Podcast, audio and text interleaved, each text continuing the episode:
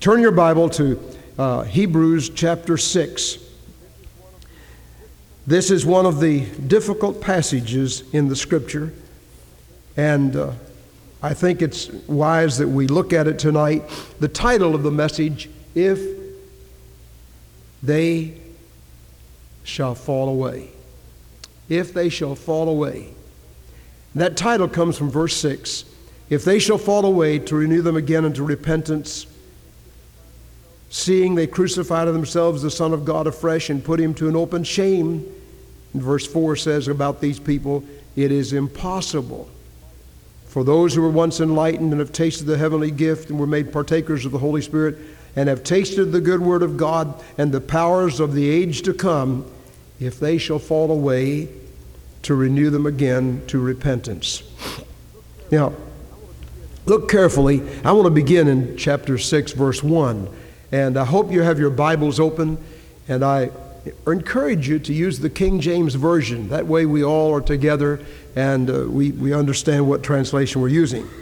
Therefore, leaving the principles of the doctrine of Christ, let us go on unto perfection. Underscore that phrase in, in your Bible. Let us go on unto perfection, not laying again the foundation of repentance from dead works and of faith toward God of the doctrine of baptisms and of laying on of hands and of resurrection of the dead and of eternal judgment. And this will we do if God permit. And then he has three or four verses of an if clause. He says, For it is impossible for those who were once enlightened and have tasted the heavenly gift and were made partakers of the Holy Spirit and have tasted the good word of God and the powers of the age to come, if they shall fall away, to renew them again unto repentance, seeing they crucify to themselves the Son of God afresh, and put him to an open shame. For the earth which bringeth, drinketh in the rain that cometh often upon it, and bringeth forth herbs fit for them to whom it is tilled, receiveth blessing from God. But that which beareth thorns and briars is rejected, and is near unto cursing, whose end is to be burned. But, beloved, we are persuaded better things of you and things that accompany salvation, though we thus speak. For God is not unrighteous to forget your work, your labor of love, which ye have shown toward his name, in that ye have ministered to the saints and do minister. And we desire that every one of you do show the same diligence to the full assurance of hope unto the end, that ye be not slothful, but followers of them who through faith and patience inherit the promises. For when God made promise to Abraham, because he could swear by no greater, he swore by himself, saying, Surely blessing I will bless thee, and multiplying I will multiply thee. And so, after he had patiently endured, he obtained the promise. For men verily swear by the greater, and an oath is for, for, for confirmation is to them an end of all strife, wherein God, willing more abundantly to show unto the heirs of promise, the immutability of his counsel confirmed it by an oath, that by two immutable things, in which it was impossible for God to lie, we might have a strong consolation who have fled for refuge to lay hold upon the hope set before us, which hope we have as an anchor of the soul, both sure and steadfast, and which entereth into that within the veil, where the forerunner is for us entered, even Jesus made an high priest forever after the order of Melchizedek. Now, you remember that Melchizedek was that foretype of Christ. We preached about that this morning in the fifth chapter. We do not know who Melchizedek was. Many believe he was Shem, the son of Adam and Eve. Others believe he was the great man that built the pyramids in Egypt. We don't know who he is.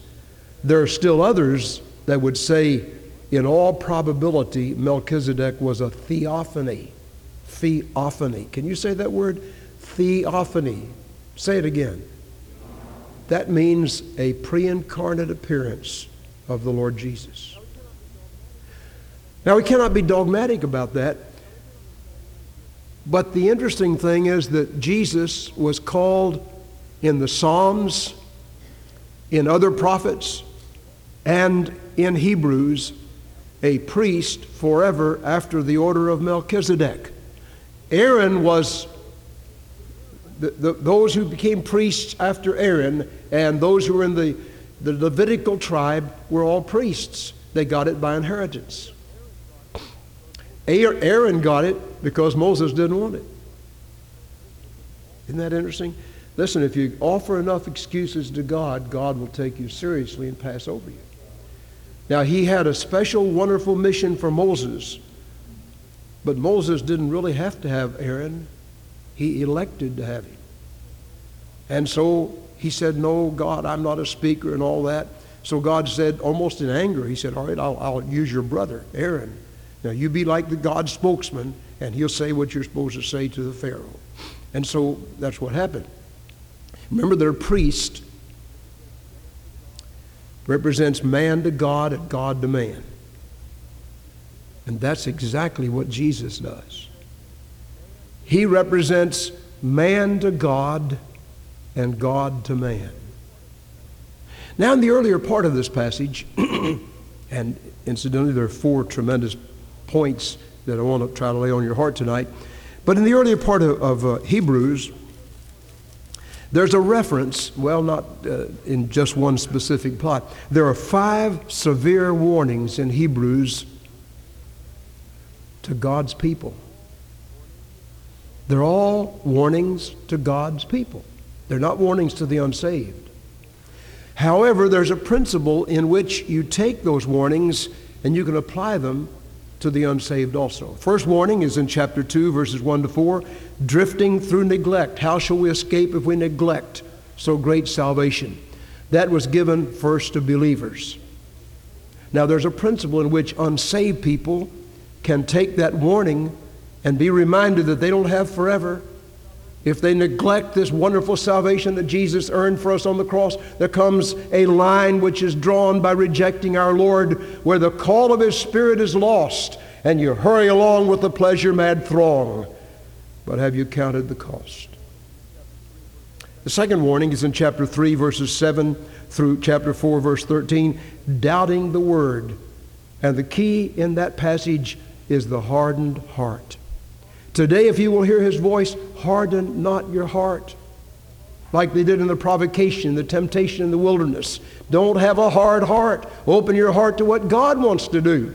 These are admonitions to God's people. Thirdly, in Hebrews 5 11 through 6 20, the dullness toward the word through sluggishness or an I don't care attitude or I'll try something else.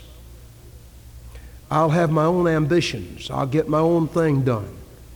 The fourth one, Hebrews 10 26 to 30, despising the word through willful sin.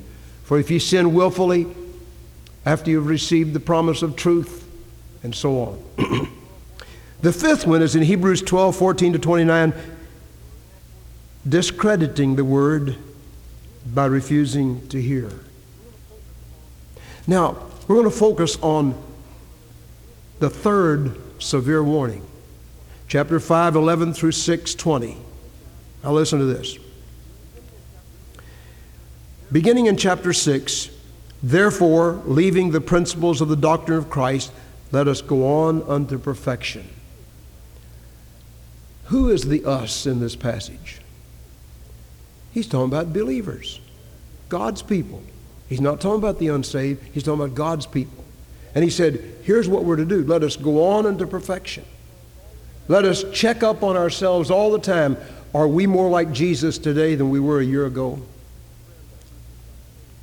My friend down here just got saved Wednesday night. You're going to be baptized tonight. A year from now, you need to be more like Jesus. Every one of us needs to have that as our goal to be like Jesus and to grow in Christian faith. Are you more like Jesus than you were 10 years ago or five years ago? I know some people, when they were in their early teens, loved the Lord.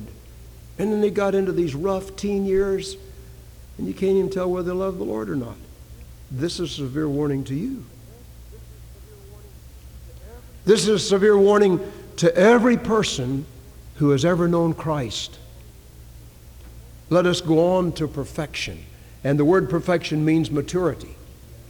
It doesn't mean being sinless, it means being mature as a Christian. now, let's look at this warning passage, verses 4 through 6. For it is impossible for those who were once enlightened and have tasted of the heavenly gift and were made partakers of the Holy Ghost or Holy Spirit and have tasted the good word of God and the powers of the age to come, if they shall fall away, to renew them again to repentance, seeing they crucify to themselves the Son of God and afresh and put him to an open shame. What in the world does this passage mean? Well, there are some possibilities. Some believe that that passage means one can be saved and then lost after you're saved. That he's referring to salvation here.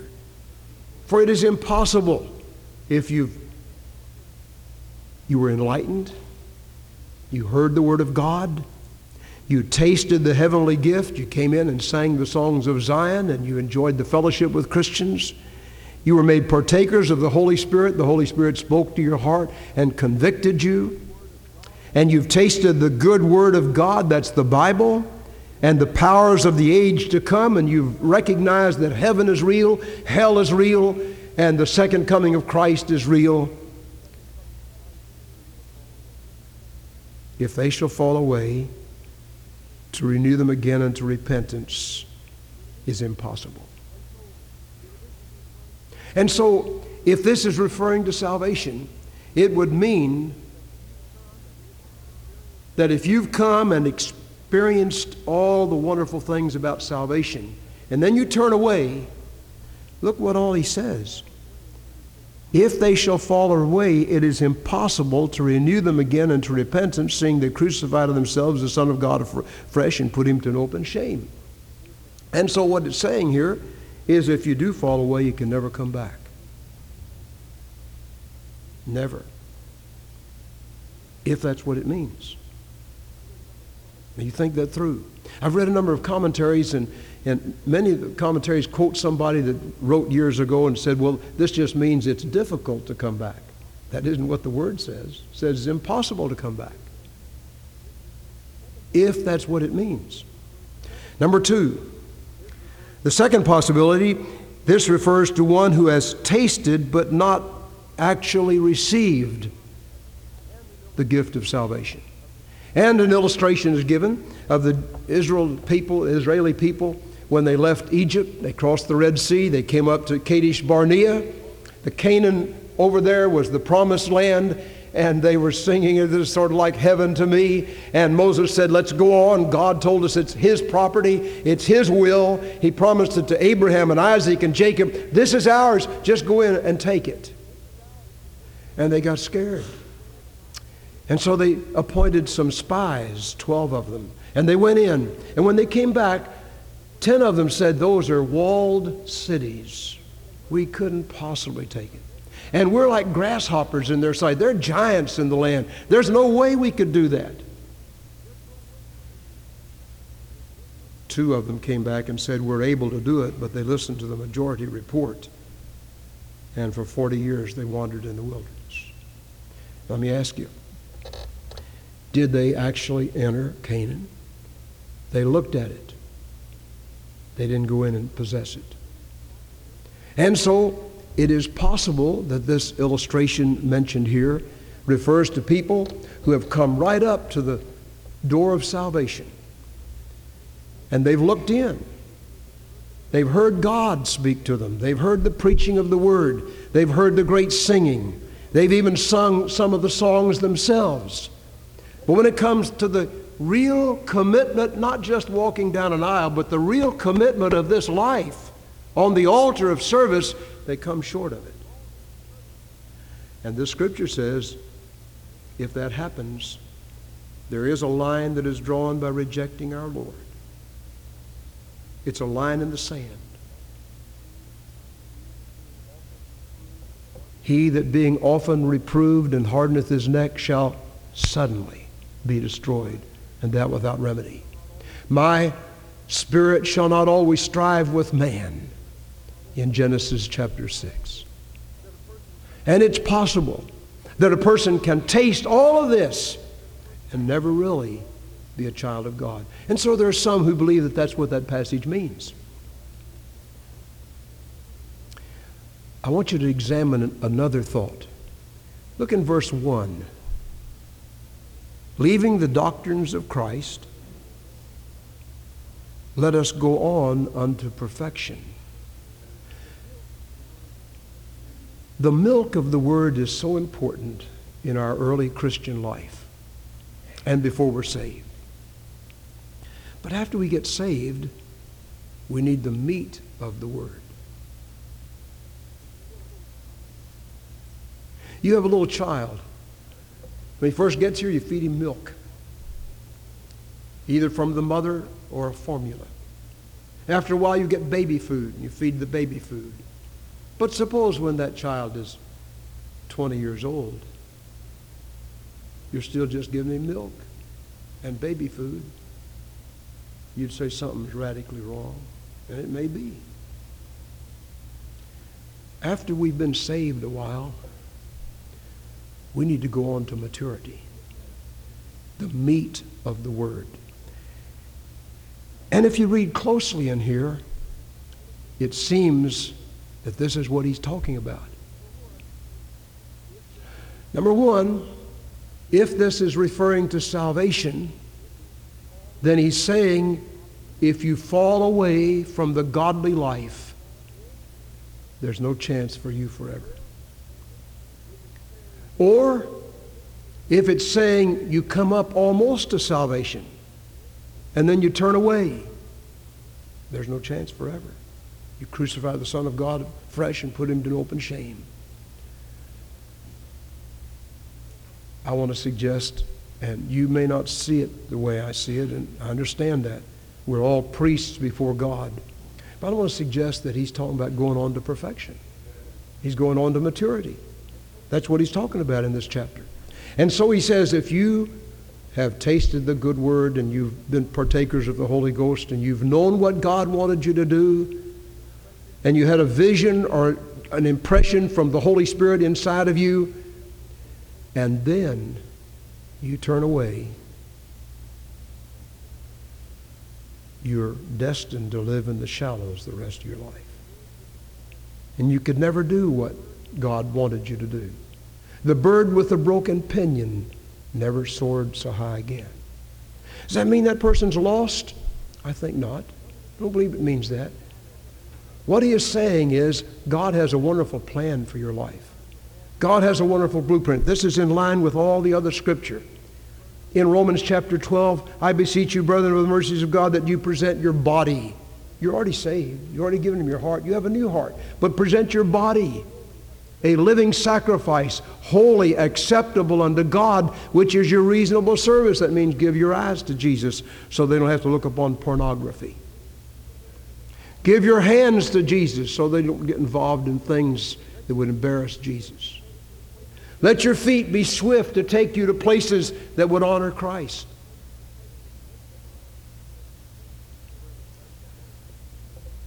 Wear the kind of clothes that would honor Christ.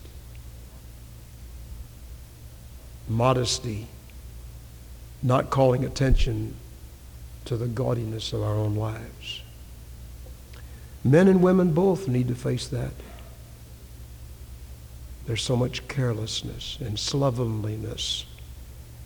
I think a Christian ought to look like a Christian, walk like a Christian, talk like a Christian, and so on. Now, you know, I know that that's in, that's in uh, just a diametrical opposition to what is being taught today.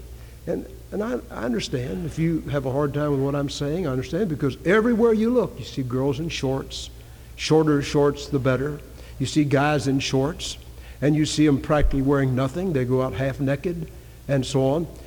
And uh, I want to just raise a voice to say, I don't believe that's God's plan. And if you don't like it, I love you anyway, and you forgive me for offending you if that offends, but it's the Word of God. Modest apparel is God's plan. Now, if you insist on going the other way, For example, I know some Christians who say, well, I, I drink just a little beer or a little whiskey, a little wine, just uh, for social sake. If you insist on doing that, you limit the way God can use you. I know people who say, Well, I've had a habit of smoking for years and years and years. I've smoked since I was six years old.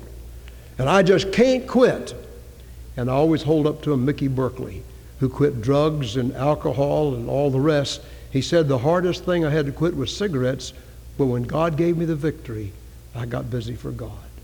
Praise the Lord. You see, cigarettes drag you down. They're hard, harmful testimony. Why they hurt other people. You know, when somebody sees you light up some camels or whatever they have, and they think, well, I didn't know that guy did that. I didn't know he did it. I, I wonder about him. Now, you call that judgmentalism? No. That's just, suppose you were drinking. And somebody said, I didn't know that guy drank. That's not judgmentalism. It's a recognition of actions that are not wise, that are not spiritual. And do you know that tonight, this very night, God could give you the victory over that if you wanted it. We had a lady in our church a number of years ago, and one night, I think it was on Sunday night, she walked down the aisle and she had a pack of cigarettes. She said, I want to lay these before God. I'm so ashamed. I've been smoking for I don't know how many years, years and years. And she gave them to the Lord, and that night she quit smoking but it was too late. One year later, she died of lung cancer. And just before she died, I had been to see her regularly, but she sent specially, said, Please come. I, I need to tell you something before I go. She said, I know I'm saved. I got saved at Glendale. I know I'm going to heaven in a few days. But she said, I only had one year to give to Jesus. Just one. And I don't know what I'm going to tell him when I get before him. Just one year. And so, let me encourage everyone to take seriously if they shall fall away. Fall away from what? Not salvation. Fall away from doing what God has asked you to do. Fall away from being what God wants you to be. Now, notice in verses uh, four, 7 and 8 For the earth which drinketh in the rain that cometh often upon it, and bringeth forth herbs fit for them by whom it is tilled receiveth blessing from God. This is an illustration of the person that goes on with God. But look in verse 8. But that which beareth thorns and briars is rejected and is near unto cursing, whose end is to be burned. Now he's still talking about the village, the, the tillage and the crops and so on. And he says you, you have to discard that. I don't think he's saying that a saved person will have to be burned or discarded. What he's saying is you'll never be able to do the will of God. You'll never be able to do all that God wanted you to do, to be, if you fall away. Now, does fall away mean some sin? Well, we're all sinners. Every, all of us have sinned and come short of the glory of God. The wages of sin is death. To fall away means you know what God wants and you say, no, I'll not do it. Years ago, we've all heard of Joseph Stalin.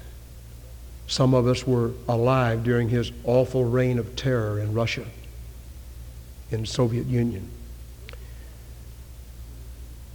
Joseph Stalin, in his early life, went to a college that was sponsored by the Orthodox Church of Russia, the Eastern Orthodox. And they had a chapel service. And somebody on fire for God stirred the hearts of all those students and asked them this question First of all, are you right with Jesus? Do you know you're saved? And secondly, if you are saved, would you offer your life to serve Him? Stalin wrestled with that. He turned and walked out of the meeting and went out on that college campus. And he walked to and fro and he walked all around, and this question was in his heart. Finally, he looked into the heavens and he said, No, God, I will never be a preacher. I will never be a servant of yours. I'm going to do it my way. Stalin became famous. He became the emperor of the Soviet Union, so to speak. He killed millions of his own people.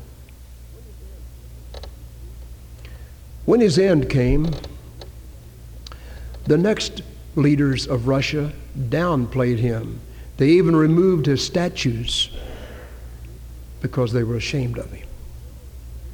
This is the man that said no to God. And I want to tell you, there are men and women in this, within the sound of my voice tonight. God is dealing with you. God is speaking to you. God is saying, here's a task, here's a work for you to do. And you're saying, I'm too busy working at McDonald's or working at some factory or doing something else. I don't have time to do what God wants. If they shall fall away, not from salvation, but fall away from going on with God. That's how this chapter begins. He says, Therefore, leaving the principles of the doctrine of Christ, let us go on unto perfection. And he lists some doctrines. He says, You don't have to go over these doctrines over and over and over again. They're wonderful, they're important. That's how you got saved, but you need to go further. You need to get down to brass tacks with God. What does God want you to do? Are you willing? Now, first of all, it starts with salvation. It is possible to interpret this scripture someone coming right up to the door of salvation and then saying no and turning away. And this passage would say, if it means that, it would say you could never be saved. Now, I don't know when that door, when that line is that you cross. But there's a line that is drawn. But for saved people, let me encourage you get as close to the heart of God as you possibly can. Get as close as you possibly can to spirit filled believers. Pray with them, walk with them, eat with them, talk with them, have fellowship with them. Find somebody that is close to Christ, that is trying to go on in the will of God, make that your closest friend and your associate. And through that, God can reveal to you more of what He's saying. My time is up, but let me share the last part of this chapter. If you'll look over in verse uh, uh, 17, wherein God, willing more abundantly to show unto the heirs of promise the immutability of his counsel, confirmed it by an oath. The illustration has been given that, that God promised Abraham a son, and Abraham believed God. And it was that belief that was counted to him for righteousness. And when anybody would say, Hey, Abraham, are you going to have a son? You told us 10 or 15 years ago you were going to have a son. Yeah, I'm going to have a son. How do you know? God said it. There's no evidence yet. My wife isn't pregnant, but we're going to have a son. Well, you crazy fool, how do you know that? Because God's still alive, and God said it.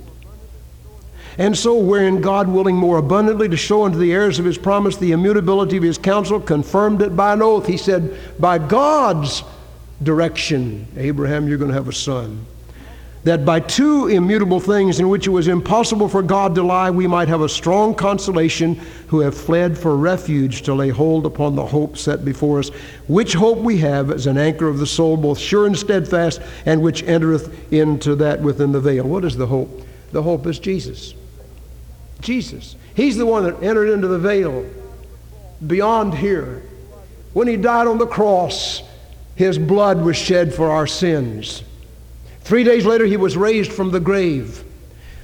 Mary met him at the tomb. And after finally recognizing who he was, she was going to worship him and clutch his feet. He said, Mary, don't touch me. I am not yet ascended. A few days later, he said, Thomas, touch me. Reach in your hand to my side. What was the difference? He had gone to the glory and placed the blood sacrifice on the altar in heaven. If you have a hard time believing that, read the book of Exodus. The tabernacle on earth was built exactly like God had it in heaven. And God, that's the reason God so meticulously told Joshua and the others how to do it. Every plank, every board, every uh, valus, every part of it was just like heaven. And so when Jesus went back to the glory, he placed the blood there. Without the shedding of blood, there's no remission of sins. And the only way you'll ever get into heaven is under the blood of Christ. If you have no blood atonement, no blood covering, then you're not going to go to heaven. And I appeal to you tonight to come to Jesus with your sins and your faith and your faithlessness and your questions and all the others and just come. Place yourself under Him. Then Jesus came back and appeared for 40 days and 40 nights. Sometimes was apparent, sometimes was invisible, but he was there all along preparing them and preparing the church for all these 2,000 years to remind us that Jesus is right here. And he's in our midst tonight. He's knocking on your heart door. He's saying, I have a plan for you. I have a purpose for you. Will you do it? Will you do it? Who would say yes to God tonight? God may need you as a missionary in Africa. He may need you to serve in some church as a pillar in that church. He may need you to be another Billy Graham. He may need you to preach the word as a pastor somewhere.